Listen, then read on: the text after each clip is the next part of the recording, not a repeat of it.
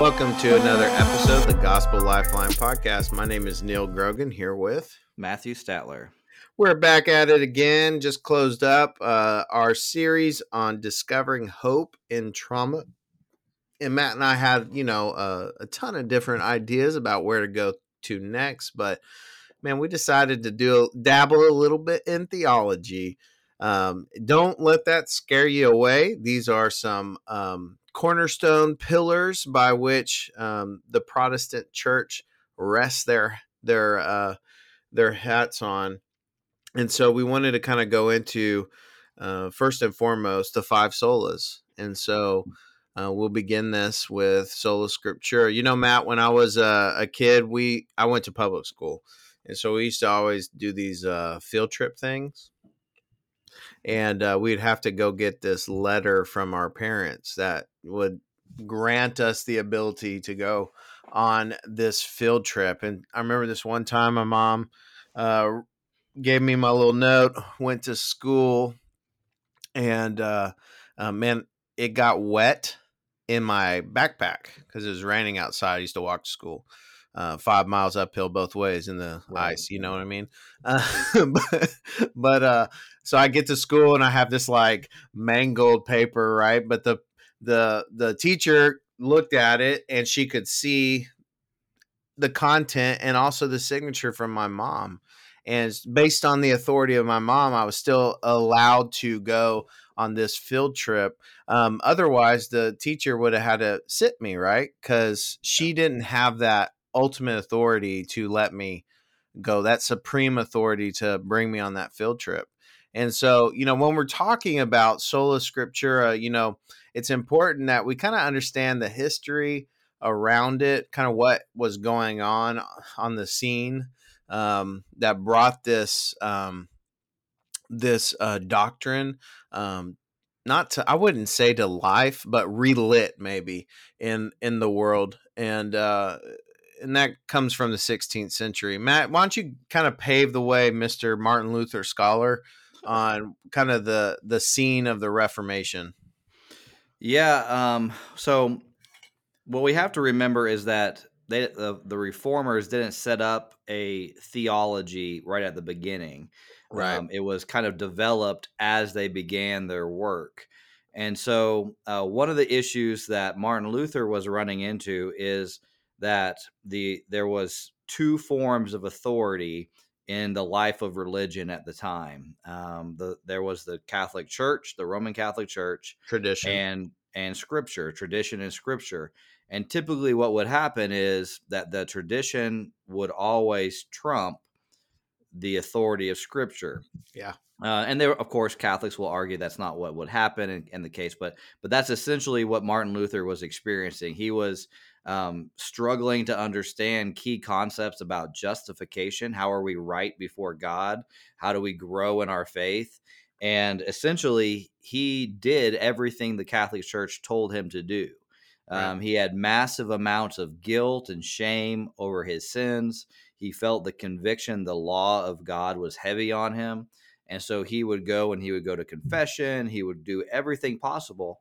And it wasn't until he was studying scripture uh, in particular a passage in Romans, and he found out that you are justified by faith alone. It's it's through faith that we are saved, and, and faith is imputed to us. It is a, a, gift to us. It's not something that we develop um, from ourselves, and that just changed his whole perspective. And he realized that Christ is our atonement. That Christ is the one that did the the swapping. He took our guilt and our shame and placed it on himself as he was perfect. And Luther was like, that makes much more sense than this fact that the Roman Catholic Church has a depository of grace and they would dish out grace based on your works. And so uh, Luther uh, essentially, uh, and it's other people looking at Luther said, you know what?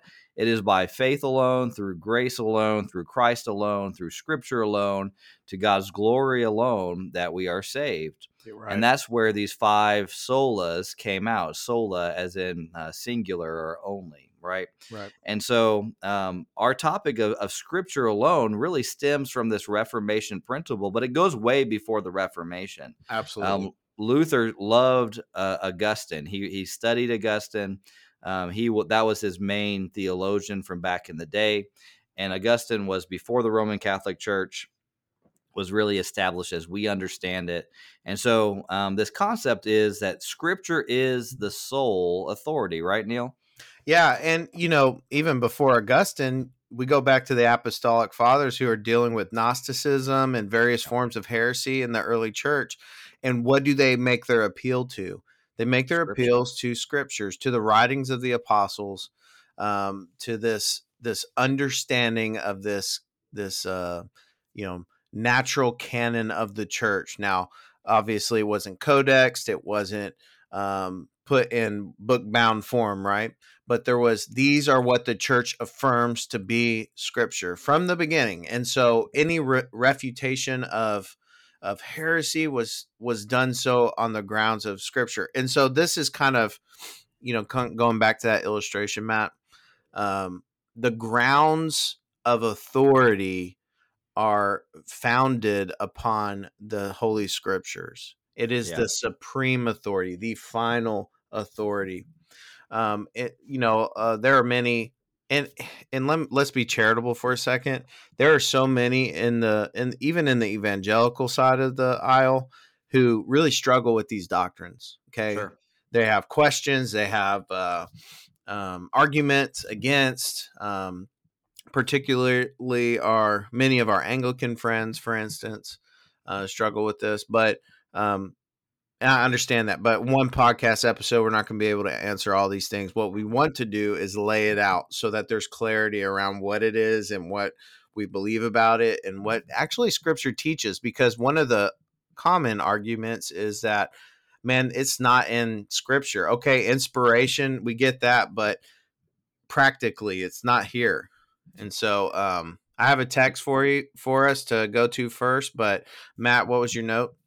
Uh, I just didn't want. I wanted to clarify real quick. I think the errors that we're worried about is that that there are a, a a ditch on both sides of the road. Sure. Right. We can say Scripture is authoritative, um, and when we say sola scriptura, that means nothing else. No other information is uh, helpful or valuable or can add to our understanding. Right. And that's one ditch. And the other ditch is um, that scripture is insufficient uh, right. and we need other sources. So we don't want to hit either ditch. We want to kind of stay in the middle of the road here. Yeah. yeah. So, yeah. So what we're not saying is one creed, only the Bible, right? That's not what we're saying. That would be uh, nuda scriptura, right? Or yeah. scriptura nuda.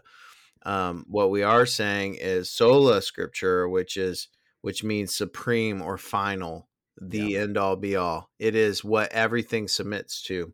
So, what where do we see this in scripture? I think man Jesus handles this in Matthew 15 in verses 1 through 9, and I'll just kind of read it and real quick and comment a little bit on it. But it says this, then Jesus was approached by the Pharisees and scribes from Jerusalem.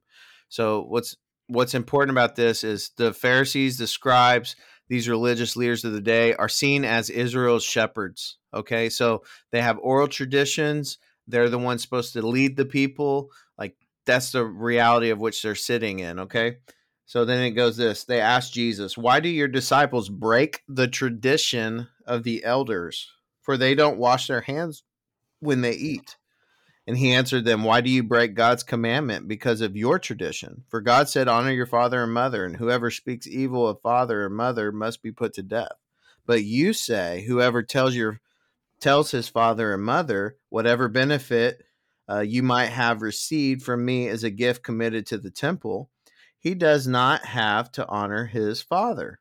In this way, you have nullified the word of God because of your tradition. Hypocrites. Isaiah prophesied correctly about you when he said, This people honors me with their lips, but their heart is far from me.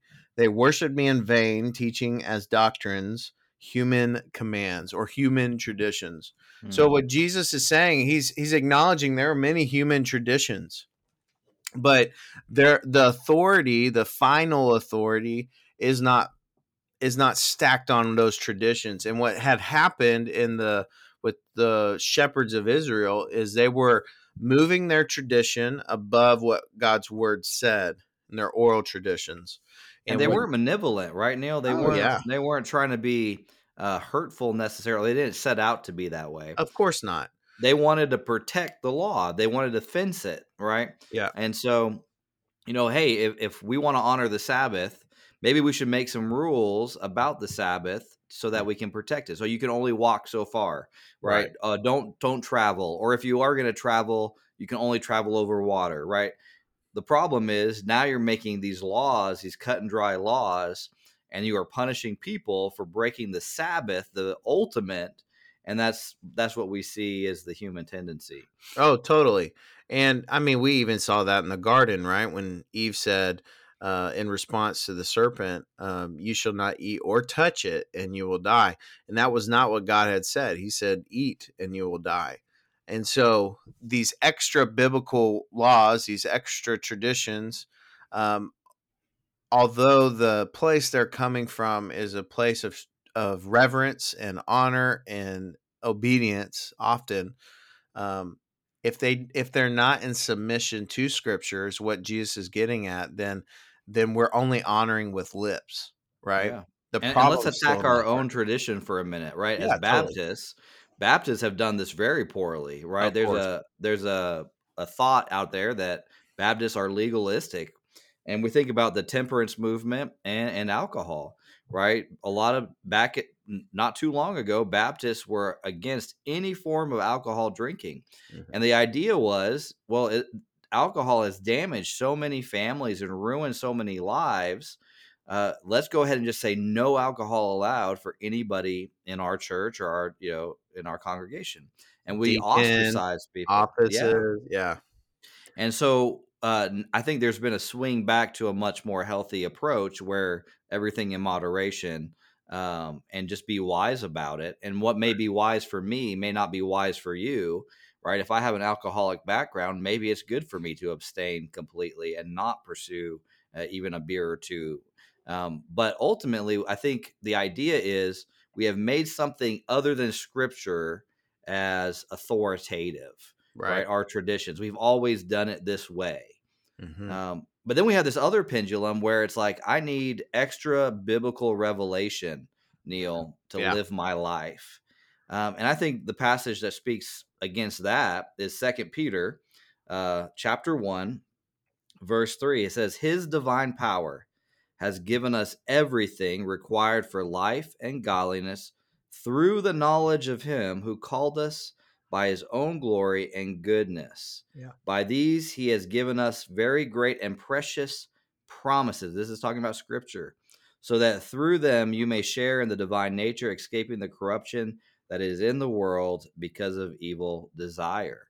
Mm. And so we don't need extra curricular or extra biblical information. Uh, Martin Luther, when he was writing to the papacy, said, Let the man who would hear God speak read Holy Scriptures. You know, if you want to hear God speak, read Scripture aloud. Um, this is the Word of God, and that's that's all we need for life and godliness. Yeah, so let's maybe summarize that point this way Scripture alone is our sufficient authority. And yeah. that's that's what he's saying. It's sufficient for life, all of it, your faith, all of your faith, and God, godliness, right? Right? Or practice. Faith and practice is often the way it's communicated. Um, so it's sufficient for those things, and it's sufficient for the point of what uh, this is really what the Reformation w- was getting at, right? And the rest of the solas flushed this out, but it it is sufficient for how we understand salvation and then how to walk as saved people. Yeah. And so, uh, you know, Second Timothy three fifteen, Matt, you're familiar with it. It says, "And you know from, uh, you know that from infancy you have known the sacred scriptures." which are able to give you wisdom for salvation through faith in Christ Jesus. So, what Paul is saying to Timothy is the scriptures have made you wise unto salvation. And so it is our only sufficient authority of making us wise to be saved. There is no way to be saved outside of what scripture is teaching. And I think um, I I, this, I get this objection a lot, right? Mm-hmm. Uh, well, it doesn't teach us how to do plumbing, hmm. right? So Scripture isn't perfect for that. Uh, it doesn't teach you how to be a good plumber. Well, yeah. the reality is, it teaches us not how to do plumbing, but how to be a God honoring, God fearing plumber right. in every scenario that we encounter as a plumber um, or an electrician or as a Christian. It speaks about humanity. What is man and how man operates? And so the the issue is people will bring that up because they want to push their own agenda, um, and so they'll say something like, uh, "Well, what about psychology or psychotherapy?" Um, shouldn't we glean the information from a, a, therapist or a psychologist? And I would say, generally, if it was a hard science, then yes, we want that true information, true observations. But the reality is, they try to meddle in what God's word is very clearly dealing with, right. which is how to live a godly and God fearing life. And yeah. so um, that's what when, when we say scripture is sufficient, we are saying that it is sufficient for life and godliness. It's not saying that it teaches us how to do math or science, but we are much better scientists as as Christians, and that's why we we see the early uh, or we see in the Christian tradition uh, so many great scientists that are out there that made so many breakthroughs because they were seeking to know the God that created. They were looking to know more about the Creator. Right. But we have some summaries of this, uh, Neal, and and some different con, uh, confessions, right? Yeah, yeah. I I really I really like the 1833 New Hampshire's uh, summary of this this principle. Um, the 1833 is stemming back to the 1689.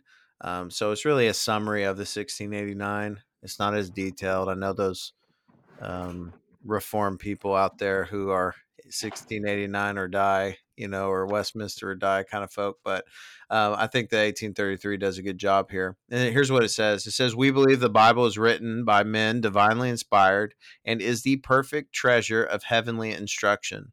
That it has God for its author, salvation for its end, and truth without any mixture of error for its matter that it reveals the principles by which God will judge us, and therefore is and shall remain to the end of the world the true center of Christian union. And, and hear this, this is what we're talking about the supreme standard by which all human conduct, creeds, and opinions should be tried. So it's the standard bearer, right? It is uh, what everything must submit to ultimately. So, what does this look like practically, Matt? Yeah, well, it looks like um, my feelings and opinions have to subserve what the Word of God says, right? Yeah. So, um, something I've been dealing with a lot recently has been the topic of forgiveness. Mm. Um, forgive and forget, or uh, forgiveness is unconditional, right? You just forgive and don't think about it. Well, that's not what Scripture teaches. It says, "Forgive like our Father in heaven forgave you." Uh, so, what does that mean? Well, that means it's a conditional forgiveness. Um, it's not unconditional forgiveness. We must uh, receive the gift of Jesus Christ in the same way that when we forgive someone, uh, when they repent, and um, there is a lot more to it, but that's just one area. What about um, I'm not in love with this person anymore? Right. Right. So I should just get a divorce. Well, we know that God hates divorce. Hmm. Uh, we know that there's a covenantal relationship that has been established when you get married. And so you have to submit to God's law. Uh, you you could go, well, my state says I can get divorced, but your state does not go higher than God's authority. Right. And, and we're seeing this, you know, across the country when it comes to um, what authority does the church have around ma- uh, mandates and uh, worship and all that stuff? Uh, well, God's church is to do what God's word says, and that means we need to obey God rather than man. So if we yeah. if we are called to worship, then we worship. Uh, yeah. We assemble. We and, assemble. Keyword. yeah, yeah. Nothing, nothing, or no one can can um, has the authority over us in that regard. Yeah. But this is this is also in in, in a in a simpler way too. Um, think about how often we have opinions like women should not wear pants. Uh, well, where do we get that information? Uh, it's not in scripture, right? And so we could say, no, scripture says be modest. It doesn't say thou shalt wear no jeans on Sunday, right?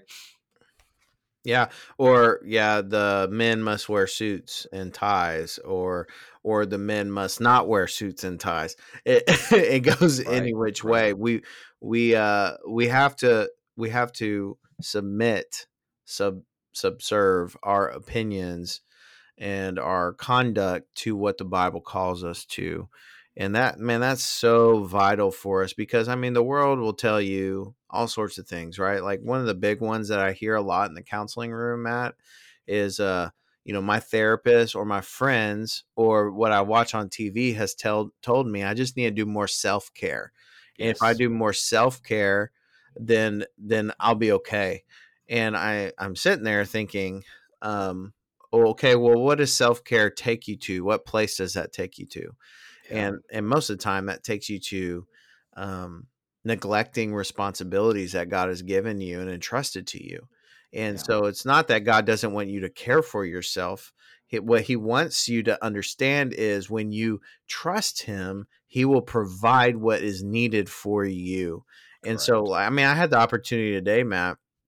I got invited to go uh, to a Korean spa with some buddies. Uh, we've done that in the past, and and uh, uh, a couple of the guys were like, you know, give kind of giving me a hard time about it. You know, oh, you can't do it anymore, or whatever. Well, my wife's in school right now, and so if I go, then my wife's not going to be able to get her uh, schoolwork done because she'll have the kids, and it'll cause her more stress and more so on and so forth could I use it? Yeah, man, it's it's hard out here in these streets. You know what I'm saying? Like, I could totally use it. But what I'm not going to do is at the altar of self care put my wife right, and uh, man, that would that's an opinion or human conduct that we hear in the world that finds its way standing above Scripture often, and and no, that cannot be the place that it is.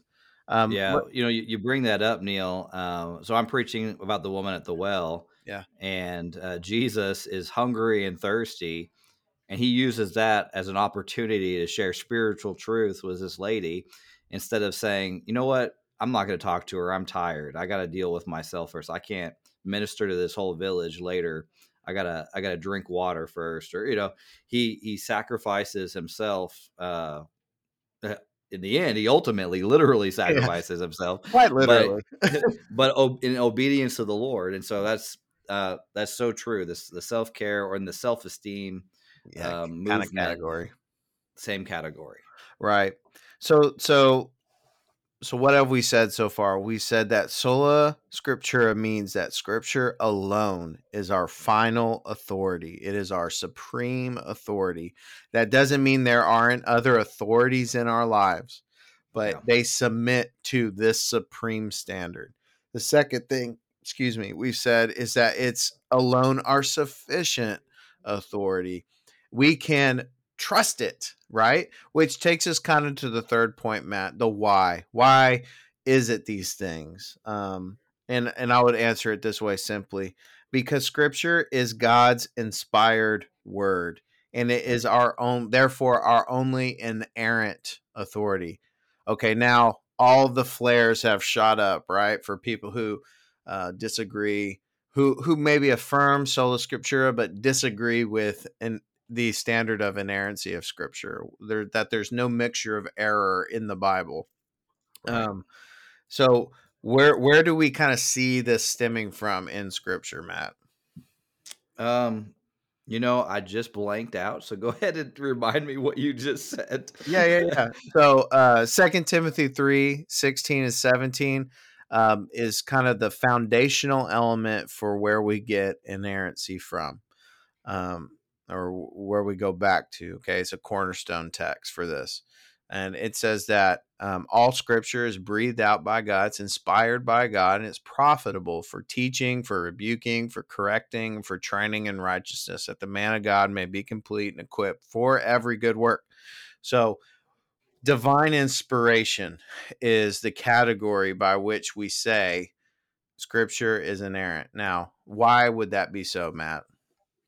Well, because it's God's very word. I mean, these are these are the words that God has inspired, breathed out is the language that we have here. Mm-hmm. Um, and not only that, we see David in Psalm 19 and Psalm 119 talking about how perfect and how true and accurate God's word is, how um, you can't even see the end of its perfection. That's how how perfect it is. And so if if this is the very word of God, uh, scripture is the word of God. It doesn't contain the word of God. It is the word of God. And that's an important distinction of course. that we want to make is as we read scripture, whatever it describes, whatever it explains is God's word. I mean, everything in it is God's word. God not only inspired the authors to write, but inspired the very words that they put on the paper, on the parchment, on the uh, on the stone, the papyra. the papyra. And in fact, in several places in Scripture, we see where it um, basically says the same thing, um, where it is not only just God's uh, or that it is God's word. So Scripture is God speaking. Um, and we see that same comparison um, and there's no distinction between man's word and God's word. And so that's it's important that we we know that so that this is this is God's word when we pick it up. Yeah, and you know, I would add to um second Peter 1 uh 20 uh, through the end of that that chapter. Matt, if you want to look that up. But what what Peter's getting at is um that we can't cleverly devise this. Like man does not have the capacity to uh, cleverly devise these things. So the argument out there is, well, Scripture's infallible. Mean what they mean by that is that anything that talks about how we become saved, it's infallible. You can't argue with it. But all the other stuff, well, not so sure about, right? Maybe it's not as trustworthy. And so um, Matt, would you read that text and maybe let's let's get to the point of why is the Bible trustworthy? Yeah. So it says above all, know you know this. No prophecy of scripture comes from the prophet's own interpretation, because no prophecy ever came by the will of man. Instead, men spoke from God as they were carried along by the Holy Spirit. So this text is, is pointing out that the prophet is not doing his own interpretation, but he is uh, carried along by the Holy Spirit. Um, it is divine inspiration, not like divine inspiration where I'm I'm painting a picture and I and I get an idea, but it's actually the very words of God through the human vessels of men. and so this goes back to God's character. Did God really say? Yeah. Um, you, we go back to the garden, Adam and Eve, and the serpent. His first attack is, did God really say you can't do this? Hmm. Um, and then, of course, even in uh, the temptation of Jesus, Satan uses God's own words um, in order to tempt him, and Jesus replies with God's word in its full context, yeah, in its accuracy. And so, um, it's based on God's character. Does is God true? Is God right? Is God honorable? Is he moral? Um, if the answer is yes, then the words that he speaks must be true, right, and honorable. Yeah, and here here's the logic of Peter, Peter talking about the apostles. He's, you know, well, how how do we how do we get to this point? Well, just a few verses before what Matt just read, he says, We did not follow cleverly contrived myths when we made known to you the power and coming of our Lord Jesus Christ. Instead, he says, We are an eyewitness to his majesty. We received honor and glory from God the Father when the voice came to him from the majestic glory, saying, This is my beloved Son, with whom I'm well pleased. That's reference back to Jesus' baptism. He says, We ourselves heard this voice when it came from the heaven when we were with him on the holy mountain. And we also have the prophetic word. So going back to the Old Testament, strongly confirmed, and you will do well to pay attention to it as to a lamp shining in the dark place until the day dawns and the morning star rises in your hearts. So, so Peter is saying, man, like we saw these things, we heard these things, we even saw how the Old Testament was fulfilled in Christ. So it is trustworthy. It, it is true. We can say, friends, that the Bible is inerrant. Um, it, it has no mixture of error within it because it is God's very words. And he does not make mistakes, nor does he change his mind. Um, he is as he has always been, Alpha and Omega. And we become wise to these things, not God changes things so that we understand. That's not the case. So the Bible is trustworthy and true. And so it is. What does that mean? It means that scripture is the church's final and sufficient authority because scripture is the word of God. So, inerrancy, then, therefore, is the necessary corollary of inspiration. One side of a coin says inspired, the other side of the coin says inerrant because it is God's and He does not make mistakes. Amen. Amen. Well, we probably should wrap this up. Um, there's so many more things we could say. We could probably go on this for hours. I think Neal and I uh, really cut our teeth um, in ministry on this subject of yeah. sola scriptura uh, because honestly that is the foundation of our ministries we are ministers of the word yeah. the public and private proclamation of the word and um, so we ba- and we built our lives on it now we we trust in it and we we uh, live our lives based on what we understand the word of god to teach um, that's mm-hmm. how we parent that's how we husband that's how we pastor. That's how we minister. Yeah. Uh, all these things. That's how we counsel. Um, so that is the foundation point for all of it, for both of us.